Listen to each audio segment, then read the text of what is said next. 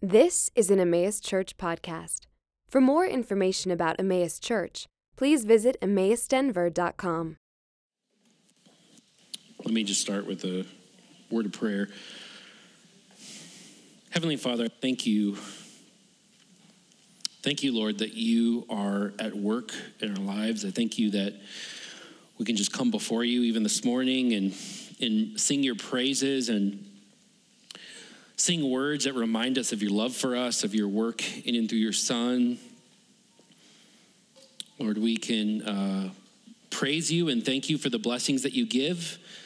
Uh, for some of us, the blessings are the rain, and for some of us, the rain causes us to need more prayer and intercession from you, Lord, um, and everything in between.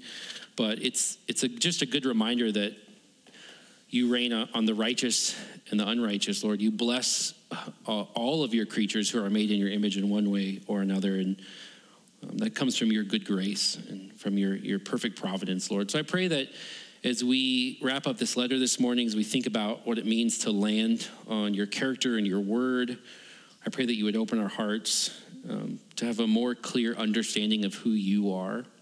And as we begin to understand you better, we can't help but respond, worship you, and come to you as our good Father.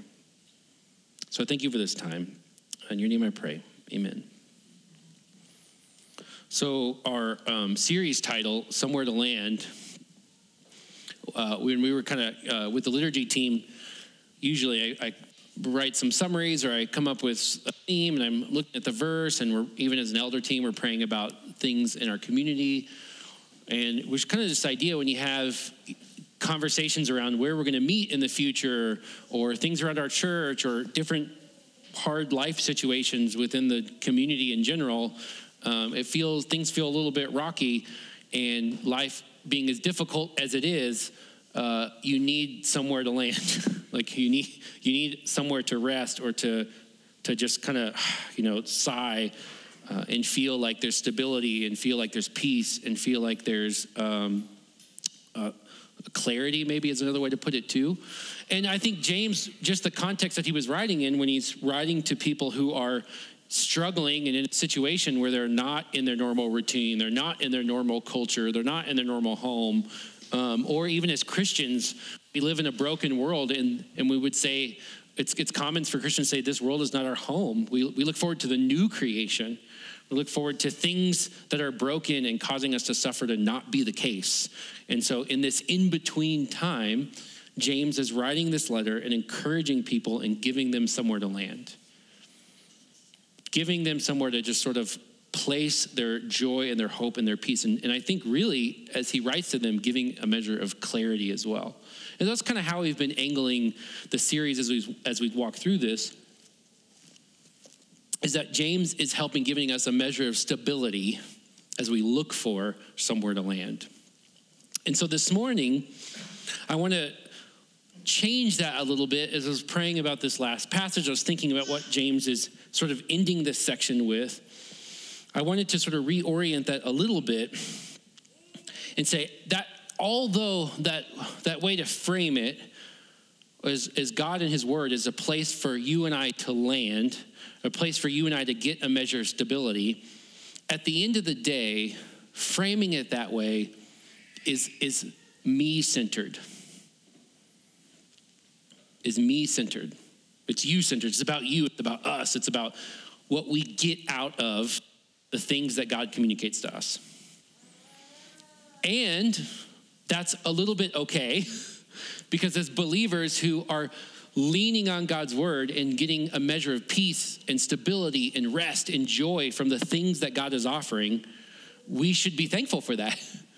We should praise him. We should glorify him. We should we should encourage one another to go to scripture and go to the Lord for that stability. But more important than that, more important than where you and I have a place to land, is it's about the glory and majesty of God. Amen. God's glory is more important than your stability. Amen. Both are good. Like both are important, Both are emphasized in Scripture as an aspect of the, the Christian life, but at the end of the day, God's glory is more important than your stability.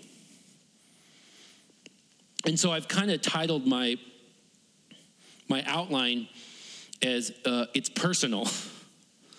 This is personal. And I mean that for God. Like it's it, it's personal for him. Like when we orient our thinking and our minds and our goals and our and our why kind of behind everything, and it's anything less than glorifying him, when that becomes not the number one thing, he takes that personally. He takes that personally. He's not a um, like a force, as good as the Star Wars movies are. He's not an algorithm, as hot as that word has been in the last few months, that we can just figure out and pull the right levers and get the right prompt. We're not prompt engineering the Lord. He's a person. And we won't go into the Trinity, but we're Orthodox, so he's three persons in one, but he is a personal God. And he takes how we think of him and how we orient our lives and the why behind everything we do, he takes that personally. Because more than anyone in this room, he is the person who's one hundred percent consumed with his own glory and majesty. Everything he does is ordered around him getting the glory and the credit. He's, he's made us in his image so we can reflect him so that he gets more glory and majesty. Even before the fall, he's made us in his image so that we could relate to him and enjoy him, so that we could praise him and give him more glory and honor and majesty. Like we're, we are designed, we're created, we are made so that God gets more glory. That has to be number one. And I think that shows up in the book of James. If you look at chapter one, verse one, what does James call himself? James, a servant of God and of the Lord Jesus Christ. A servant of God. We are his servants. You know, one uh, there's a new Bible translation that came out that I, th- I think is a good Bible translation, but it actually, we we talk, we in some Bibles it's bondservants or servants, and we kind of like, there's a certain word we like don't want to use. And the new Bible translation says, James, a slave of God. Like we're purchased by him to serve him. And that's how James introduces his letter. He's a servant, he's a slave of the Lord. Look at in James chapter two, verse one, one of the one of the highest, this is the only time that they use this title of God, of Jesus this particular way. Chapter two, verse one says, "My brothers, show no partiality as you hold the faith in our Lord Jesus Christ, the Lord of glory." Amen. Our Lord Jesus Christ, the Lord of glory. And that's one of those words where, like, I don't know, no one, we don't use Lord with any in any other context, you know? Like, if you were to walk into, uh, you know, I don't know, well, I guess there was a pop singer, but, you know, Lord is just, like, not a word that we use. We, you know, we don't call anyone in charge that. But there were Christians in the first few centuries of the Christian church that wouldn't call Caesar Lord because Jesus was the only true Lord The only true Lord of glory, and they lost their lives over that. They were so much a servant of this Lord, of this King, of this, uh, I want to say the other, the P one, but I don't know how to pronounce it, so I'll just leave you hanging with that. This King, this Lord. Potentate, or what's the word? Huh? Yes. Good to be careful when you're off the cuff throwing out synonyms. Um Early Christians acknowledged so much that they were servants of God, that their role was to glorify and honor and, and serve the Lord, the Lord as his slave, because they had been purchased by and for him, that they were willing to lose their life over not calling someone else Lord. Look at chapter four, verse fifteen. This comes up all over the book of James.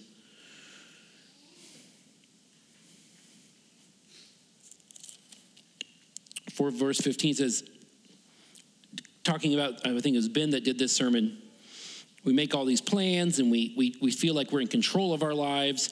And he says in fifteen, instead, we ought to say, if the Lord wills, we'll do this or that. Why would we say it that way?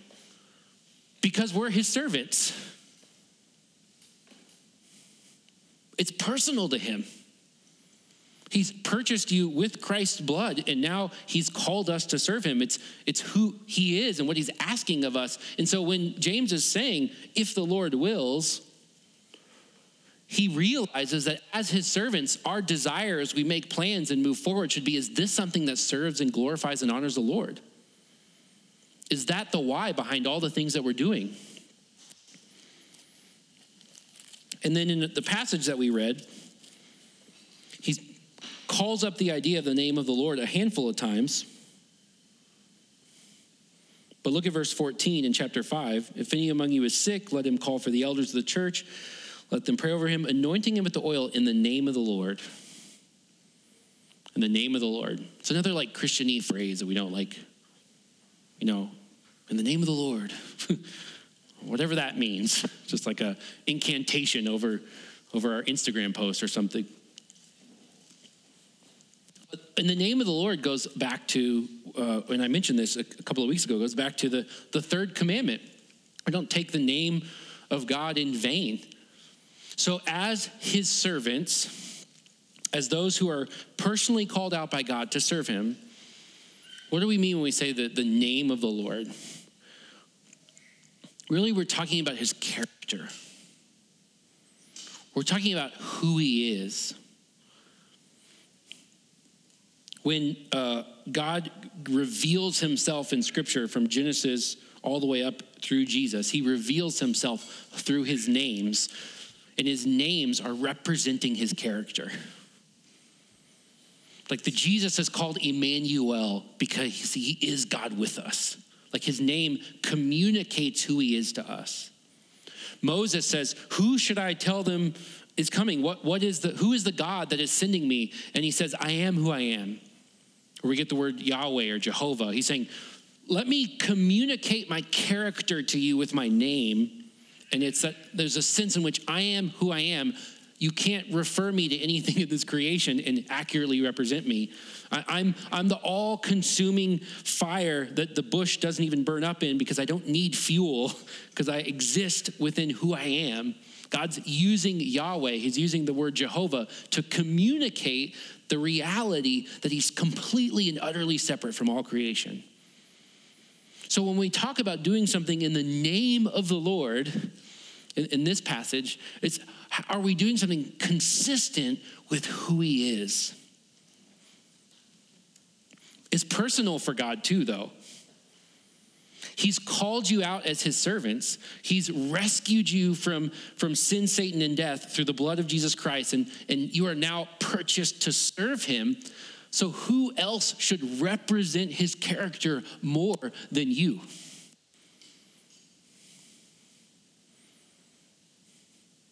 He's glorified, and you and I have somewhere to land. We have a purpose. We have stability.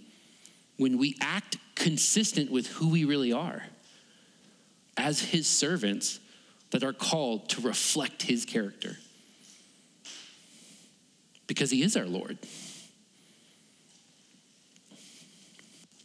I think that explains, it's kind of like a long introduction maybe to explain verses twelve, or verse, this is one verse. The beginning of what we read in chapter five says, but above all, my brothers, do not swear either by heaven or by earth or by any other oath, but let your yes be yes and your no be no, so that you may not fall under condemnation. If you're his servants and you represent his character and his name, and you're not honest, he takes that personally. It's personal to him. You're the ones called to represent the truth.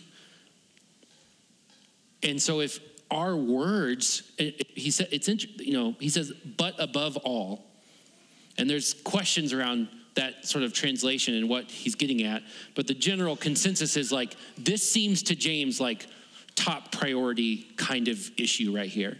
And if we think about the book as a whole, he says the tongue is like a rudder that steers the rest of the ship. And there's some proverbs and some other things in scripture that, that communicate that the tongue tells us a lot about who we are deep down, about what's going on in our hearts. So it shouldn't surprise us really, especially in the book of James, as he's brought up the things that we say, and then they, and sometimes they do and they don't represent God. Sometimes we can do things with our tongue that are are nowhere consistent with the name of the Lord. And sometimes we do things with other tongues that glorify him and honor him. And so to end his letter and say, hey, top of the list, servants, as you glorify God in the things that you do, as you represent him, speak in a way that's consistent with who he is. Because he takes it personal. If you don't, you might fall under condemnation.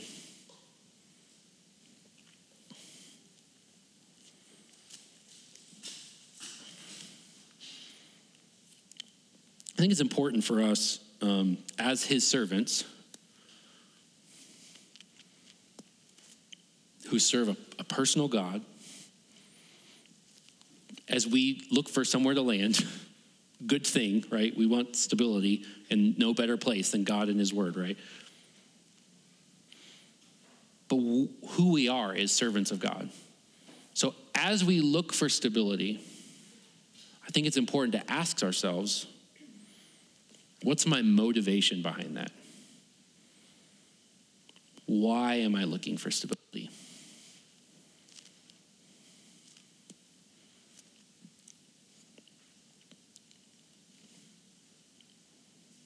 Is it to honor my Lord as his servant? Amen. Or is it to have an easier schedule this week? You know? Uh, is it to honor my Lord as his servant because I represent him? Or is it to have a balanced budget at the end of the day? Fill in the blank.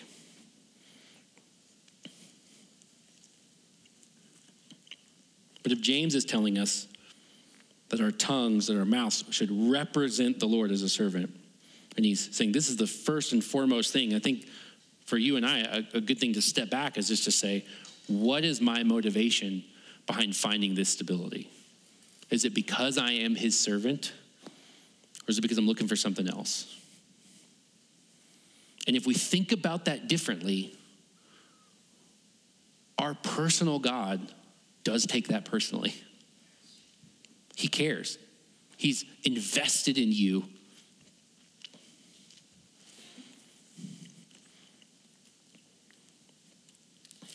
Which kind of makes sense, the, the personhood of God, I think illumines the next couple of, makes more sense of the next couple of verses.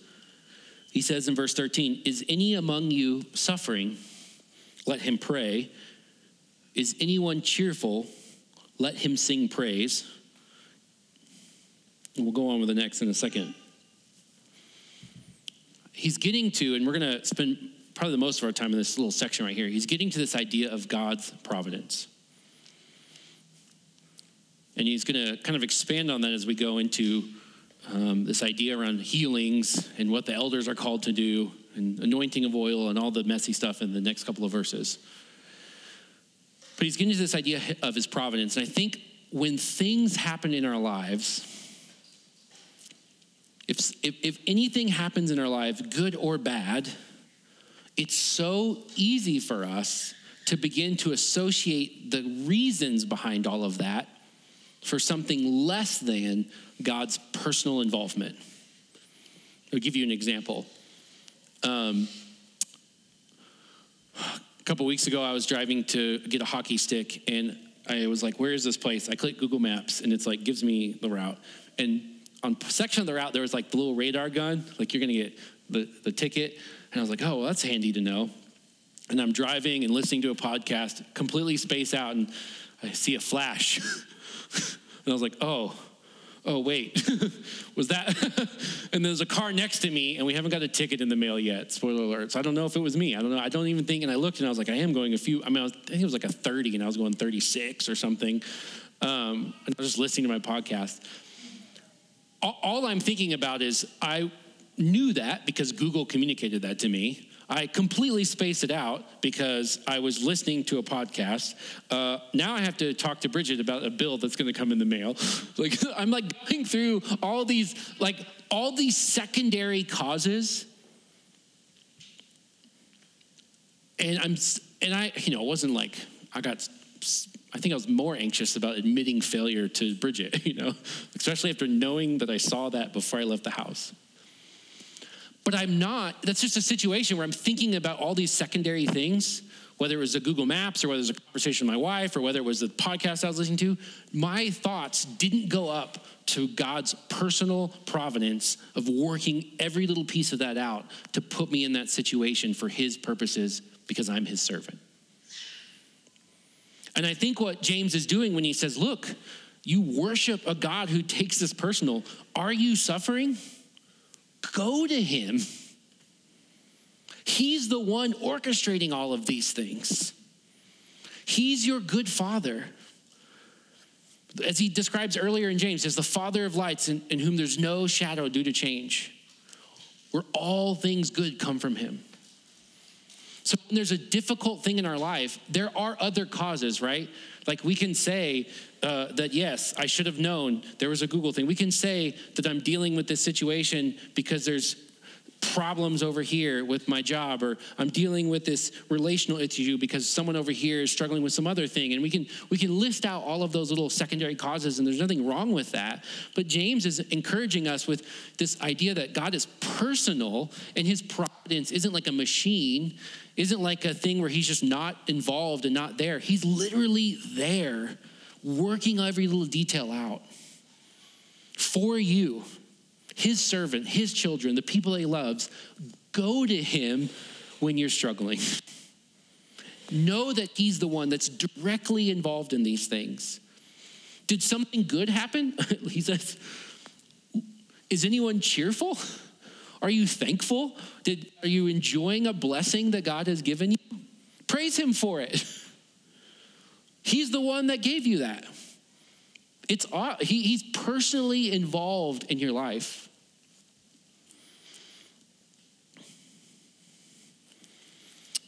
The London Baptist Confession, which is the, um, it's a real, I mean, it's for everyone that went through the leadership intensive, the book is very thin. If you want one, we have one.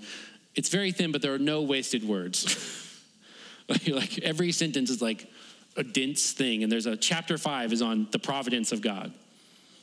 And it's, you know, it's not very long, but it's like four or five little paragraphs that communicate what our particular faith tradition, what the elders themselves believe about God's providence and kind of what that means. It's a, uh, you can find it online, but uh, if, I can't, I didn't keep it in my notes. If you could, I have a quote from this section that gives us a little bit of a definition of God's providence.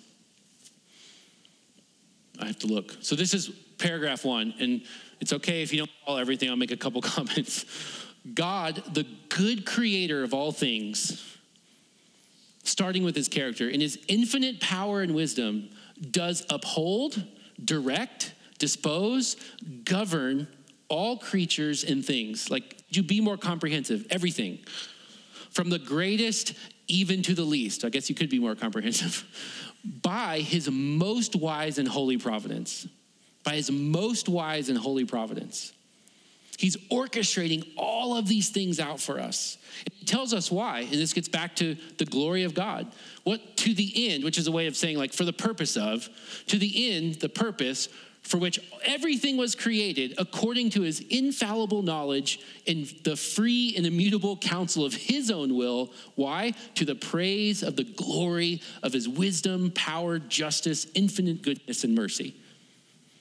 It's a mouthful. Short version. He's working everything out possibly so that he would be more glorified because he's so good and he's doing it for you.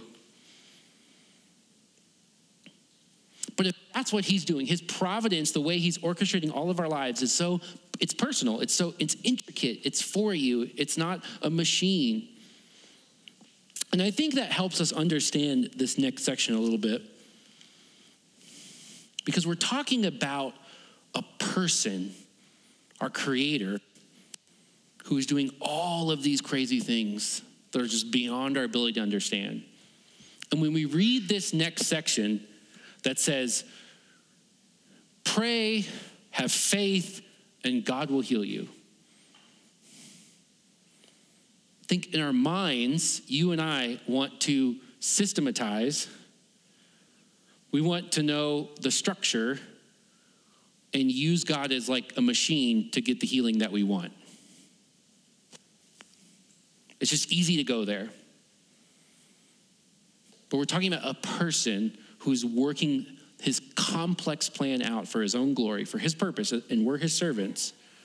Let's look at what he says, and then we'll make some comments. Is any among you sick?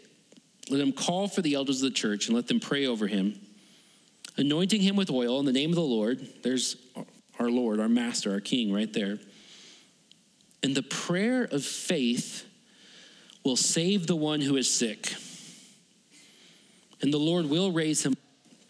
And if, if he's committed sins, he'll be forgiven. Therefore, confess your sins to one another and pray for one another that you may be healed.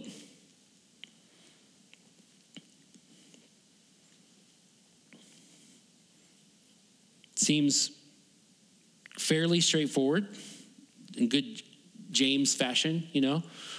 He's just like, here it is, you know, he's just kind of like communicating to us directly. I think it's interesting when, when you have a particular understanding of Scripture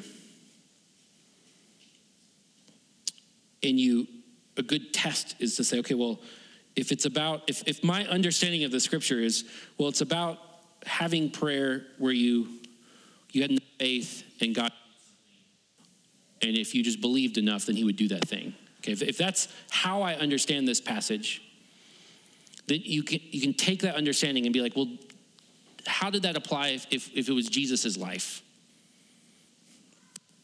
And you, and you think about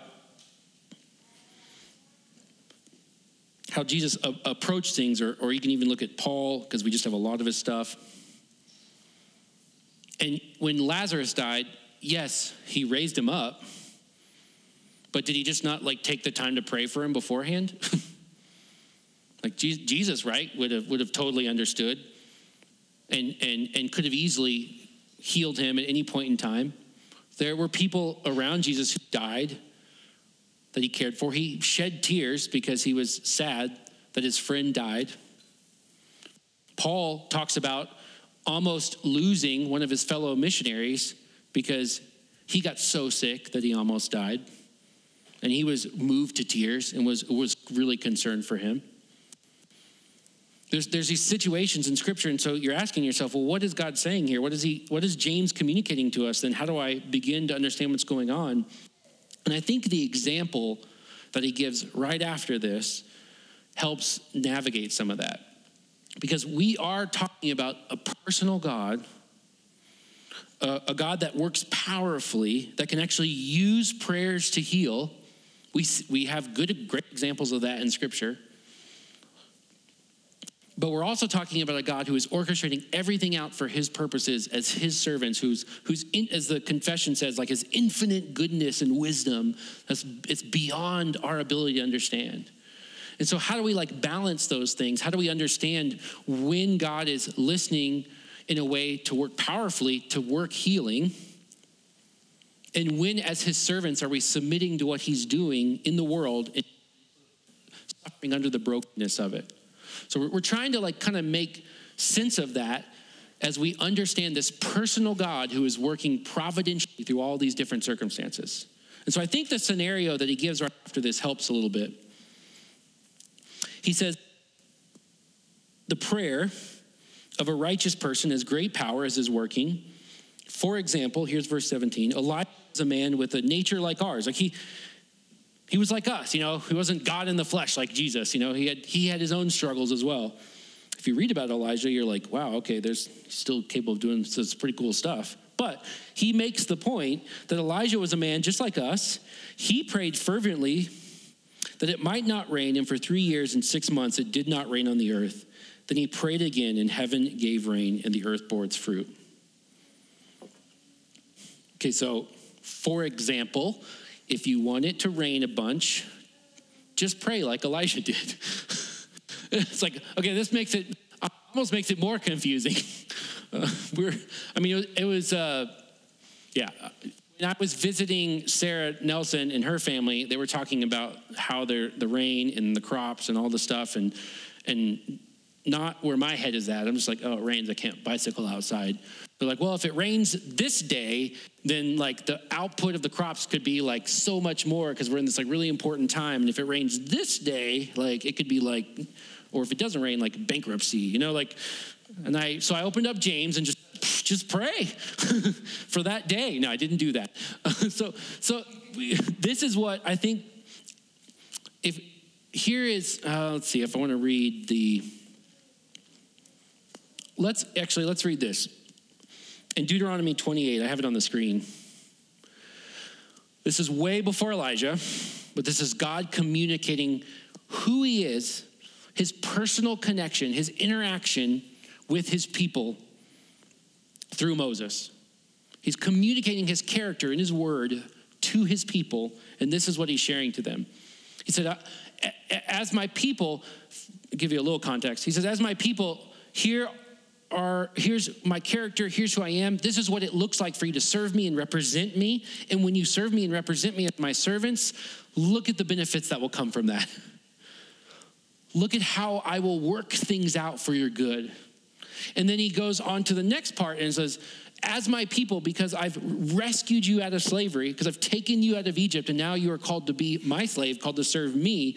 If you don't represent me, because you're in my family now, this is the part where he says, let me tell you what will happen with that. Because God is saying, as I providentially work these things out, I take this personally.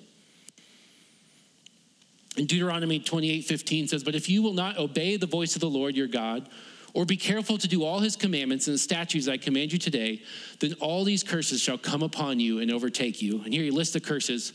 Cursed shall you be in the city, and cursed in the field. Cursed shall be your basket and your kneading bowl. Cursed shall be the fruit of your womb and the fruit of the ground, the increase of your herds and, the, uh, and of your young flock. Cursed shall you be when you come in, and cursed shall you be when you go out. The Lord will send on you curses, confusion and frustration in all that you undertake to do, until you are destroyed and perish quickly on account of the evil of your deeds, because you have forsaken me. He takes it personally. The Lord will make the pestilence stick to you until it has consumed you off the land that you are entering to take possession of it. The Lord will strike you with wasting disease and with fever, inflammation and fiery heat, and with drought and with blight and with mildew. They shall pursue you until you perish. And the heavens over your head shall be bronze, and the earth under you shall be iron. The Lord will make the rain of your land powder. From heaven, dust shall come down on you until you are destroyed. That's kind of how he ends that section. So if you reject me and don't represent me, there are consequences to those things, because you're my people and I take that personally.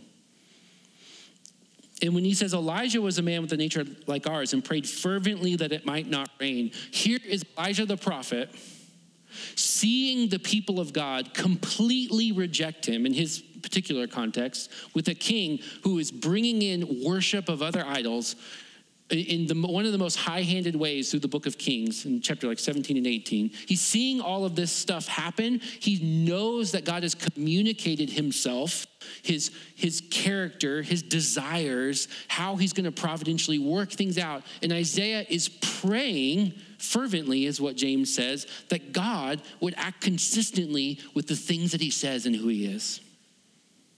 He believed that the rain wasn't an accident because of a particular set of climate situation. It was actually God personally responding to what's going on in their in the in the nation, consistent with the way he's communicated before. He believed, you know, we understand a lot more about the weather right now. That's good. It's still, you know, what was it? Two days ago, we were like, let's go to the zoo. It's going to be great tomorrow. The next day, it was like pouring rain. you know, like, okay, well, with all the things we know, we couldn't predict it the very next day. However, there are causes there. We're, we're not denying the advancement of understanding medicine or the weather or anything like that. But what is at the, the root cause of all of these things, like our confession says, is that God is personally working. God is personally working and interacting through all of these things.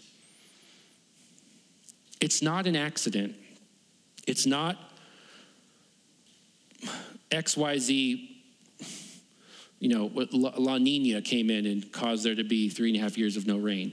And maybe, you know, that's God is, every little piece is God personally working things out.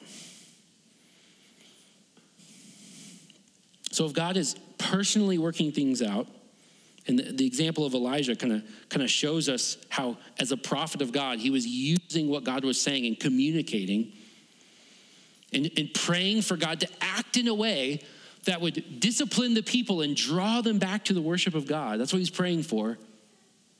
And he he he had faith that God would do that because God had communicated these things. He prayed for that, and lo and behold, the personal God, as he prayed these things, this is how it worked itself out. Let's go to Proverbs three. Now we're going to take that example and kind of move a little bit closer to the meaning of this text, I hope.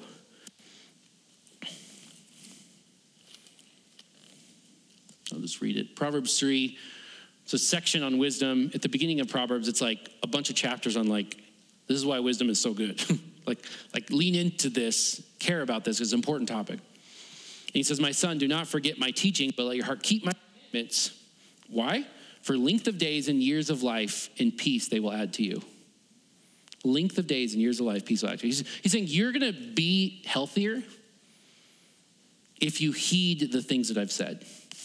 And then later on in that section, in verse eleven, it says, my son, do not despise the Lord's discipline, or be weary of his reproof. When he, when the Lord is personally working out consequences in your life, don't despise that.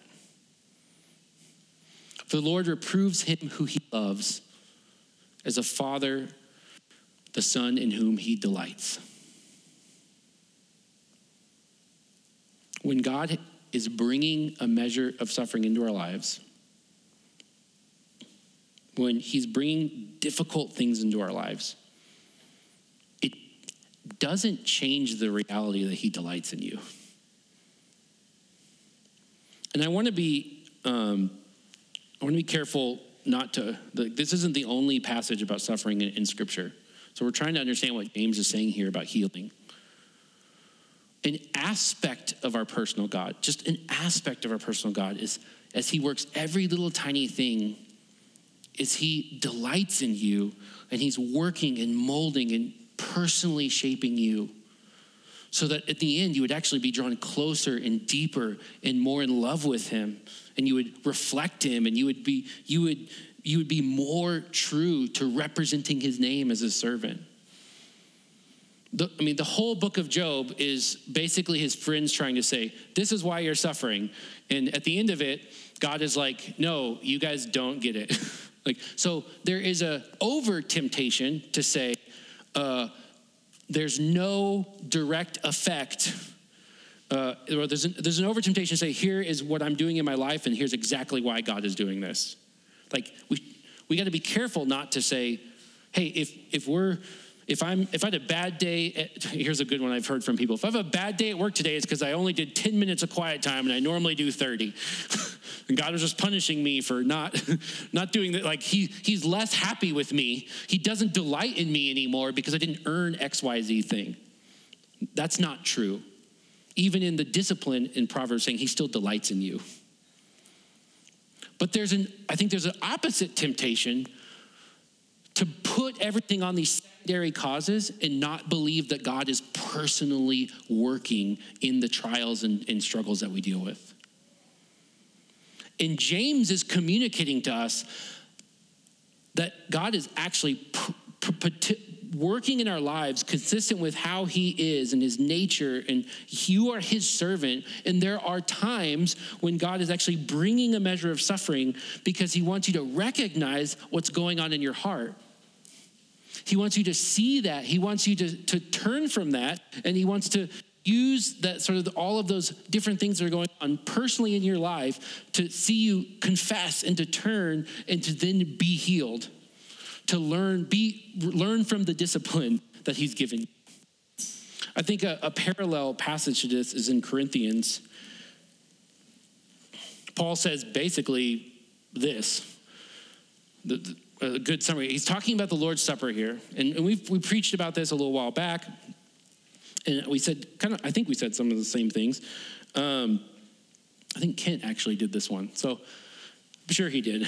Um, but he's talking about the Lord's Supper. And he's talking about how when we approach the table in a, in a, in a terrible way, in a way not consistent with being his servants, when we, when we approach the table that way, God takes that personally. Like, he is offering us pictures of his son who suffered and died on our behalf. He's offered, this is, his body is represented, his blood, the, the wrath of God poured out on him and not on us, which is why he delights in us. So Paul is saying we need to take that seriously because our personal God takes that personally. And, he, and in Corinthians eleven twenty-seven, he says, whoever therefore eats the bread or drinks the cup of the Lord in an unworthy manner will be guilty concerning the body and the blood of the Lord. So let a person examine himself then, and so eat of the bread and drink of the cup. You know, th- reflect. For anyone who eats and drinks without discerning the body and eats and drinks judgment on himself. And it's interesting that he says right here, if we don't appropriately consider ourselves as we approach, he says, that is why many of you are weak and ill and some have died.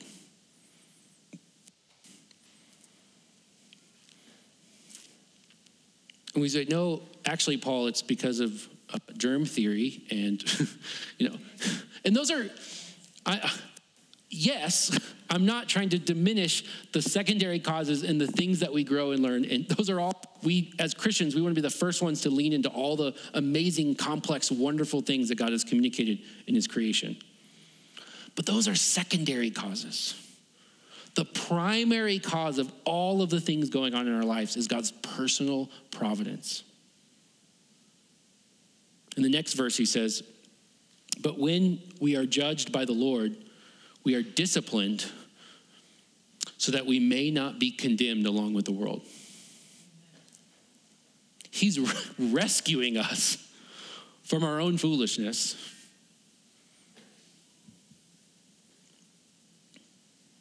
So let's go back to James. I think that's what James is trying to say in this particular context.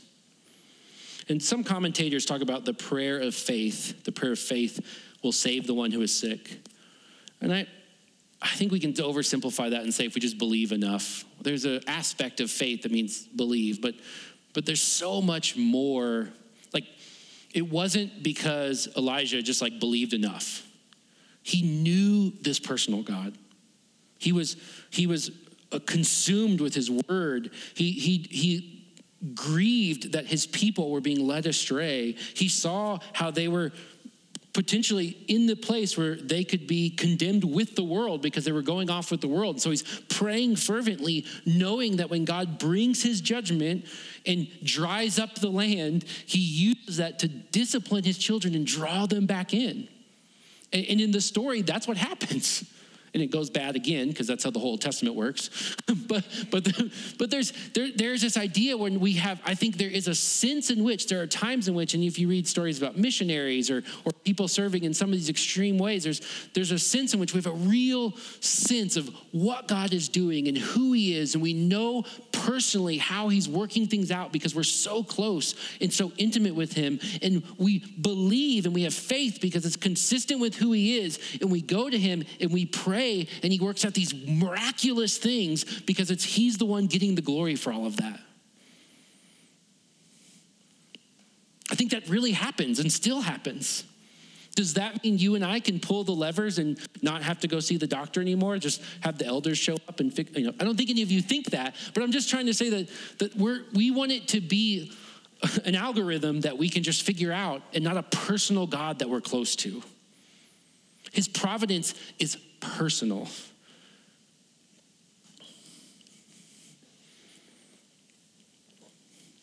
I think that's why he ends the way he does.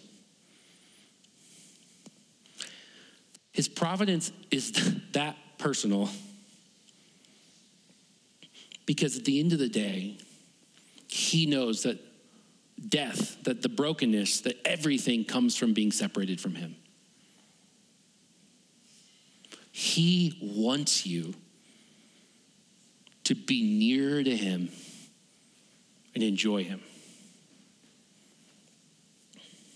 When he says in verse nineteen, my brothers, if any of you wanders from the truth, wanders away from the truth. And this is how he ends the letter. Like James was thinking, you know, he didn't just, I don't think he just put a bunch of topics and shook it up in a hat and pulled them out and was like, oh, that's, I'm going to put the letter together. So he ends the letter. James, more than any other epistle, seems like he is super familiar with the Gospels. Like, and, I, and maybe in the last few weeks, we've sort of shown you how some of the words he's saying is the con- same thing that Jesus is saying. Jesus showed up, and what? Who did he claim he was? The truth. James knows that wisdom, that truth, are not these like abstract things that we just need more of, that we can learn. Wisdom is God, shared to us and made most clear to us in the person of Jesus Christ. Truth isn't a list of facts, it's a person. It's Jesus himself. He is the truth. He told us directly. James is concerned for us as much as the Lord is concerned for us in this letter. He says, my brothers, if any of you wanders from the truth, if any of you veer from the personal presence of God in a way that's not consistent with all the things that he's communicated, and someone brings him back, which I think is one of the other themes, like how do we, we bring people back often through our prayers, our tongues, praying for and pleading with God to draw them back in, or or exhorting them or encouraging them. So he's almost like ending the letter with saying, if someone's veering from the very presence of God, you have power in your tongue and you go to bring them back. Let him know that whoever brings back a sinner from his wandering, wandering from who, but from God himself, will save his soul from death and will cover a multitude of sins. What a way to end the letter. He's like, look around you at all the people you know who are struggling, because you're equipped as servants. And if you see someone wandering from God, use your tongue to plead with God, to work, to, to, to, pray for them. And it's interesting, even when it says that they confess your sins to one another and pray for one another that you may be healed, that phrase in the New Testament is used of both spiritual healing and of physical heal- healing. And, and this idea of confessing your sins, it's even some commentators think that, that as we pray for others, we confess their sins and ask the Lord to forgive them so that they would be healed, so that we could keep them from wandering from God and draw them right back into the presence of God. And he's like, if you're doing that, no matter what is going on, no matter how they veered off the track, no matter what is going on, bringing them back to the presence of God will save his soul from death and cover a multitude of sins. He ends the encouraging us as a community to draw each other deeper into the presence of God.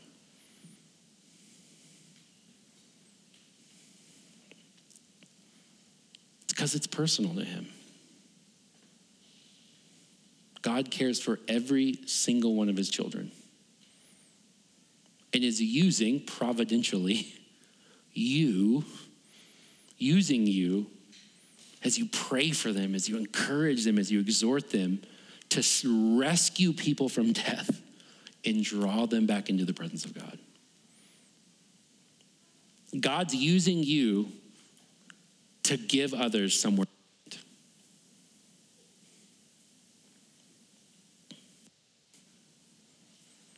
I hope that's encouraging to you. Let's pray. Father, I thank you for the amazing power of our tongues. Um, I'm humbled even now as we step into the throne of grace, as we come before you in prayer, as we